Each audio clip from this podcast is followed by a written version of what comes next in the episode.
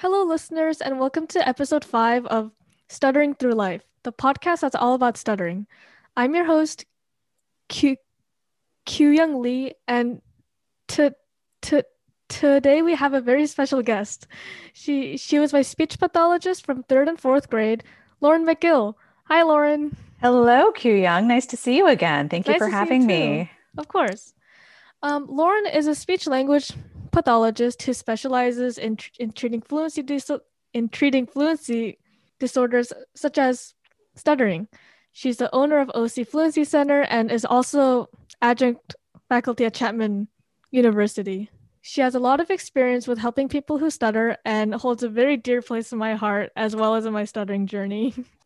That is a very kind introduction. Thank you so much for that. Yeah, um I think like I mentioned in my previous episode, I had gone to a few speech therapists before I met you, but I think when I met you, you really clicked with me and my parents and I got a lot of help from you. Thank you for that. Yeah.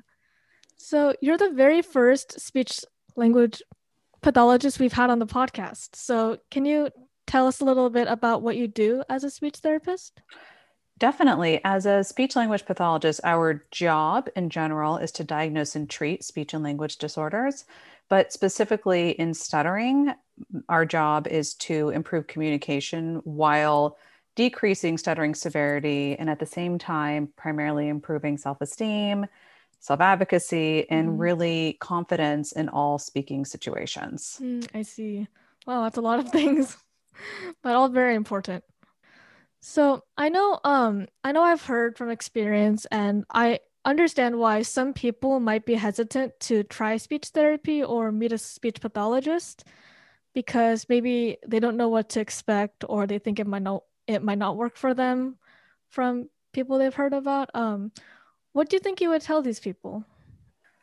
I view our role as a ther- as therapists is to give you information and it's your job as the client to do what you want with it. And I always say you don't know what you don't know. So if That's you don't know that stuttering therapy can make communication easier, Mhm. that you can develop a great community Yeah. around your stuttering, Mhm. that it will decrease your sense of isolation, that you'll become knowledgeable and be able not only to help yourself, but also educate others. So, and, and also therapy needs change over time. So, the therapy needs of a young child are going to be very different than that of an adolescent or adult. And Mhm. perhaps, you know, an adolescent or adult got therapy when they were younger, which is actually pretty common. Yeah. And then they didn't get it for many, many years. Mhm. And so they don't know what therapy is like now versus 20, 30, 40, 50 years Mm. ago Yeah, they must be. originally got it. Or maybe Yeah. it didn't, you know, quote, work for them when they were younger. But, Mhm. you know, things might be different now. And I always say, it is my job to give you the information and you do what you want with it. Mm, Yeah, that's yeah, it's very cool. Um, yeah, must have been a lot different a long time ago than it is now, the whole speech therapy and yeah, and what you said about helping the person who stutters not feel so isolated, I think that's a really good point because I'm because stuttering is such like an individual thing and I don't know, I feel like um, most people around you don't really know what you're going through, so I feel like Mhm. helping out that was would be very helpful. I think it really can be. And a client of mine recently wrote a paper for Mhm. her college wow. admissions. And she spoke about her stuttering, in which she said that for a long time she felt like she was on an island with Mhm. her stuttering. And what she now realizes is that she's in the middle of Times Square. yeah, there's so much if you just know what to look for. Right. And it goes back to the you don't know what you don't know. Mhm. If you think you're the only one out there, then you're the only one out there. Yeah, that's true. You're exposed to more. Mhm. Yeah, I bet if I didn't ever go to speech therapy or meet you or talk to other people who stuttered, I never would have known that there's like all these organizations and people that know how to help people who stutter. Yeah, so it's all about information and knowing. Mhm. And um oh yeah, and I know that you work with people of all ages who who stutter and but you also probably have a lot of um young children who stutter like me when I worked with you. I think we might have some parents of children who stutter who listen to this. So I was wondering what you usually tell the parents when they come to you about their child. Well, I first tell them that their kid is fantastic. And what I really try to do is put stuttering in its place. And by that, I mean, it's just stuttering. And it's not mm-hmm. to minimize, I don't say that to minimize the experience of being a person yeah. who stutters. I say that so that the parent can then refocus that their child is many, many wonderful things and they stutter. Because mm-hmm. to, to have a parent who is fearful about the future of their child's communication is very daunting and very yeah, frightening. That's true. And so I like to remind them that their kid is great and they happen to stutter. Mm-hmm. And so working with a young child is also a full family approach. And so I, as a therapist, cannot be the only one facilitating an environment that supports stuttering. It also has to continue at home and also expand to the extended family and friends, school, sports, and so on and so forth. Yeah. And the parents have to know what to say. And mm-hmm. this goes, it goes, I keep going back to this, like, you only know what you know. Yeah. The parent might only have a negative association with stuttering, mm-hmm. or, you know, maybe they had a family member who stuttered and that family member really, really struggled. Oh, and yeah. so they're putting those fears onto the child you know, I don't want my child to be like Uncle so and so or Grandma so and so, because maybe they were really challenged by their stuttering. And so to give them education, and also as we network people who stutter with other people, mm-hmm. we also network families. And oh, one of the oh, things I really like is other parents meeting other parents, other siblings meeting other siblings, oh. educating the parents on how to advocate for their children, what to say when the ballet teacher interrupts their kid. Oh. in class and yeah. to show they have to model acceptance mm-hmm. by telling people, you know, oh, yes, my kid stutters, you know, and to be able to talk about it because for some people there's a lot of shame because they're they feel like they caused it. No. And to really alleviate yeah. parents of that burden of guilt mm-hmm. is also really important uh, an important part of the family dynamic. Yeah, and creating I, that healthy mm-hmm. communication. Yeah, I really agree with that because, well, of course I agree with it. It's very true. but, um, but I remember I was actually talking to my parents recently about uh, when they realized I stuttered and when they first talked with you about it. And I remember um, my mom was wondering uh, why I stutter more at home rather than like at school or outside. And she was really worried that maybe like I felt more nervous or mm-hmm. like scared at home for whatever reason. Uh, so I was stuttering more, but then you actually told them that I stutter more at home because I felt much more comfortable with my parents, which was mm-hmm. totally the case. I just didn't know my parents were worrying that, so I didn't tell them. Yeah. Yeah. So for my parents to know that, it just made them feel so much better. And like you said, it took a huge burden off of their like, yeah, what they were feeling. And I also like to tell parents, you know, they they you there's this need to fix and i understand mm-hmm. it as a parent myself that if something is not quite right you want to fix it you want to make it better yeah but you know stuttering treating stuttering is not like fixing a car yeah, you know totally it's not. it's not. broken. Mm-hmm. there's nothing wrong with it. Maybe it just runs a little bit different. Yeah. And so we're not trying to fix it because you know i tell parents your kid's not broken. Your kid's amazing. They just happen to talk this way. Let's get the best communication we can. Yeah that's a really good way to think about it i think. Oh, and um, also switching topics really quick. Uh, when I wanted to start this podcast, I wanted to make it for people who stutter and uh, like kids who stutter and parents of children who stutter, but also for people who don't stutter and maybe they don't have a lot of experience with it or don't really know a lot about it. And I've been curious about this myself. So I was wondering when someone or if someone is stuttering in front of you what would be the best way to react to this social situation and make the person stuttering feel as comfortable as possible? I really, really like that question, Kyu Young. Mm-hmm. I always, when people ask me, well, what should I tell people? And I go, well, what do you do when you talk to people? Yeah. You know, do do you interrupt people? Do you look away from them when they're talking? Do you finish their sentences? Mm-hmm. No, I would never do anything. You know, I would never do yeah, that. That's so rude. well, then we pretty much apply the same rules in all situations. So mm-hmm what I, I tell people to say when the people go, well, what should I do? The answer is really not a damn thing, right? I want you to maintain eye contact like you would in any other situation. Mm-hmm. I want you to let me finish talking. Yes. And please don't complete my sentences. And I think it's also important to know that oftentimes when people do these things, mm-hmm. either if they laugh nervously, maybe because they don't know what they're experiencing. You very well might be the first person they've met who stuttered. So yeah. congratulations. Mm-hmm. It's a great chance to educate, right? Yeah. They might try to complete your sentence because they genuinely think that they are helping. Mm-hmm. And you know, I kind of give the example of if you go to a restaurant where it's a cuisine you're not familiar with Mhm. and you're trying to pronounce it, but you know very well that you cannot. Oh yeah. I'm sure. I'm great at this at Italian restaurants, and I'll, I'll kind of hold it up to the waiter, right? And I'm like, I Yeah, would like the pasta day. right? And I'm like really hoping the nice waiter will finish my sentence for me, yeah, I just so I don't have to embarrass about. myself in front of the table. And every time they do, and I think yes, right. Yeah. So what's happened is that the person is often when they're when they're stuttering, they might be giving the cue, and the person Mhm. thinks, oh, I'm going to help and fill them in. yeah. But what it's really doing is disruptive right Mhm, and it's not mhm. polite but it's also well what context are these things happening in right so if the person doesn't know that you're stuttering can we really fault for interrupting you and so you know it's it's be patient you know it might take people a little while to get through their stuttering that's okay Yeah. but be patient Yeah.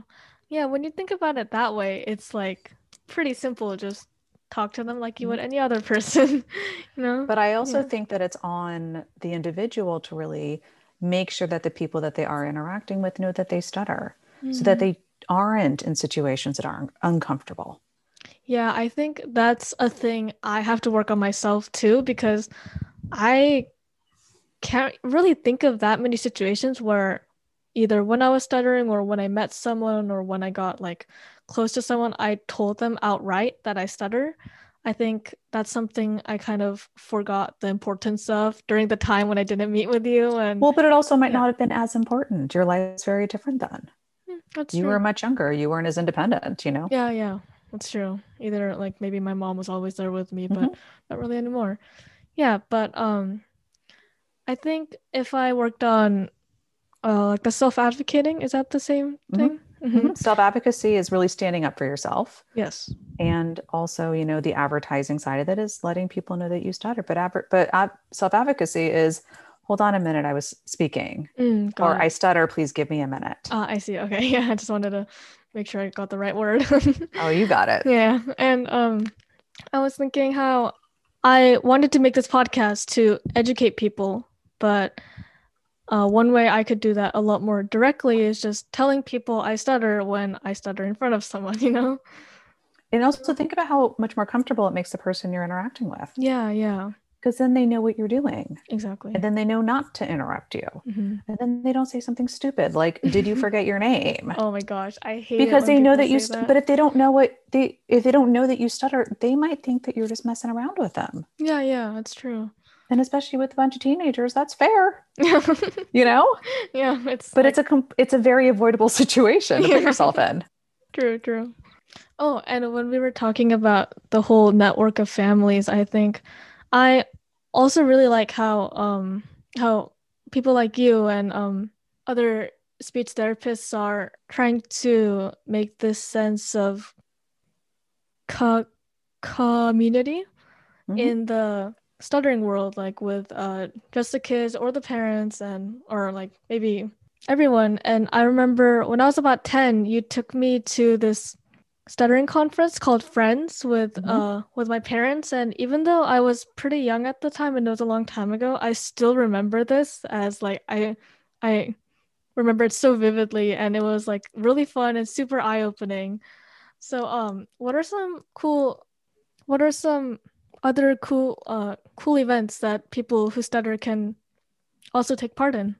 There's a lot of really good stuff and i want to first say that it makes me really happy to hear that that experience was so impactful on yeah you. Yeah, it really was. I remember it Because so well. that is the purpose of any of the self-help organizations Mhm, it is to really not only educate and network but empower. Yeah and remind sure. you that you are not alone in your journey. There's a lot of great organizations. So some of them I just want to list for, for those who need the resources. Mhm. There's Friends, as you mentioned, which stands for the National Association of Young People Who Stutter. There is the National Stuttering Association, the NSA, which is fantastic as well. There is SAY, which is the Stuttering Association for the Young, and I'm involved with them. They I'm involved with all of them, but with Mhm. SAY, they do camps oh, for yeah. kids who stutter and it Camp Say. With like with all these events it is completely and totally life changing Mhm. there's also some other really good organizations for education for other slps but there's a lot of great movies oh yeah there's a True. lot of good movies out there One of my absolute most favorite ones is by my friend John Gomez, and it's When I Stutter. It's definitely for Oh. older kids, which is Mhm. really good. And then there's also My Beautiful Stutter, which just came out, and it's about the experience at Camp Say. So Oh, I, I yeah, really that. encourage you. It's Mhm. so good. I really encourage anyone who's interested in looking into those. And also because the the big conferences haven't been happening in person, thank Yeah, you, COVID there have been there's everything's you know gone online and it's been really fantastic yeah, oh, and sure. so there's been groups for young children my clients are in groups for young kids my teenagers Mhm. are in teen ones my 20 year olds are in 21s the Mm-hmm. 30 year olds you know they're older adults and so there's there's so many good resources out there if you take the time to look for them Yeah, that's very true. Yeah, thank you. That's a that's a very good list of um all the great organizations. Um, I think if you stutter, these are really, really great um things to take part in because I remember when I was young, it was kind of like what do you call it? Like a conference, I guess, just Mhm. of yeah, Yeah, it's a just a- one day conference yeah, just for uh, people of all ages who oh wait, no. Um it was for young children who stutter, right? well all ages but you were you the reason why you think it was younger was because you were with younger you were Oh, kids oh, your own right, age right. but we divide yeah we divide you up Yeah, by age. So that's not your imagination. Yeah. Yeah anyway um so when i got there with my parents i remember there was like an opening uh like a speech and um there's this girl who spoke there. I think um she was i think about a teenager and she spoke and she had a stutter and it was like from the very beginning it was really really cool to see someone doing this public speaking thing in front of like so many people Mhm. and she was just so openly stuttering and not like being um scared or ashamed of it and i think that Mhm. was really great for me to see and also um i went to a room with just the younger kids where we did little um activities about stuttering and Mhm. literally every single kid there stuttered and I've never been somewhere like that before. And I remember I got like really comfortable and it was really cool and I had a lot of fun. And um when we got reunited with our parents again for like the closing thing, they noticed that I was stuttering more than usual outside because I was so comfortable there. and, My and parents were so surprised. what i love about that day is that Mm-hmm. because and with any of the stuttering events is that stuttering is the norm yeah, yeah. right if That you was- don't stutter Exactly. you are in the minority at those events Yeah, i exactly. am 100% in the minority and i'm Mhm. thrilled to be because the gift of hearing someone that sounds like you is Mm-hmm. just it's invaluable Yeah, it really is. I still remember like the room we were in and like what kind of activities we did and yeah, it was great. so hopefully when this whole pandemic thing gets Mm. better and we're able to gather again. Um yeah, I really there will be events there will be events Oh yeah, yeah. there Yeah. will be many events and there are annual events and there's also more local weekend i mean in real life Mhm. right yeah, yeah. There there are annual conferences every single year and Mhm. I, I know off the top of my head that in the summer of okay what year are we in 2021 Yeah. in the summer of 2022 here locally in newport Mhm. beach will be the national stuttering association conference Oh, wonderful. That's great. it was supposed to be in 2020 but we just don't count that year Yeah, yeah, it's it- it's gone in our memory. yeah, so I can't wait for um all that in-person stuff to happen again. Mhm. Yeah, I'm really excited. So, um, oh, so just wrapping it up lastly, um, I wanted to talk about how destigmatizing stuttering is really important to society and our um stuttering lives as well, just um taking away the shame that's Mhm. um related to it. So, can you talk a little about this? yeah so the whole concept of stigma is actually a really big topic Mhm. within the stuttering community because of what, how for so long it was portrayed in a certain way. Yeah. And a lot of what people knew about stuttering is what they saw in the media. So if you Mhm. go back to the old movies, you know, like A Fish Called Wanda, Yeah, yeah. like One Flew Over the Cuckoo's Nest, you know, stuttering was not portrayed positively. It really wasn't. hmm It, it was not at all. And so what we are hoping to see, and by we, I mean a community that I, I'm fortunate to include myself in, is changing how it's perceived in the media. And Mhm. a lot of the films that have come out in the last few years have really done a good job at it. There's an association out of England or the UK, and it's it's called the STAMMA. And they have done some really cool stuttering clubs. They've done PR campaigns and things like that. Mhm. But I think locally, what we can do to destigmatize stuttering is tell people we stutter, tell them that it's okay that we Mhm. stutter, to tell everyone you know that it's okay to stutter, and be okay talking about it. Yeah. Because then it becomes, oh, yeah, I know someone who stutters. Just like I know someone with brown hair. Yeah. It's no big deal. I mean, if we if we keep it no big deal, and you know, the I think having a president who stutters is incredibly Yeah. I love that. Mhm. powerful right now. There It are is. celebrities that stutter who are very open with their stuttering. Mhm. All those people are working hard, and the Stuttering Foundation does a really nice job of bringing those people into the public eye and talking about the stuttering. The journal articles that have gone out by journal, I mean, um, like the news Yeah. yeah. articles that have gone out about stuttering, people finding their voices and writing about it and doing interviews on the news. Mm. This is how we destigmatize stuttering. We say, we are people who just happen to stutter. And the more visible stuttering is in a positive light, Mhm. that is how well, one of the ways that we can destigmatize stuttering. But I think on the on the local level, so to say, Yeah. It starts with us normalizing it in our yeah. communities. It really does. Mhm. Yeah. That's great. Thank you. anyway, uh, Lauren, thank you so much for being on the podcast. And I was super happy when you agreed to be interviewed. And I, lo- I totally love all the great things you told us um, this episode. And thank you for the opportunity. And please keep doing what you're doing. It's so special. Thank you. Yeah. Um, I probably wouldn't even be doing this if it wasn't for you. So thank you. Oh, yeah. thank you.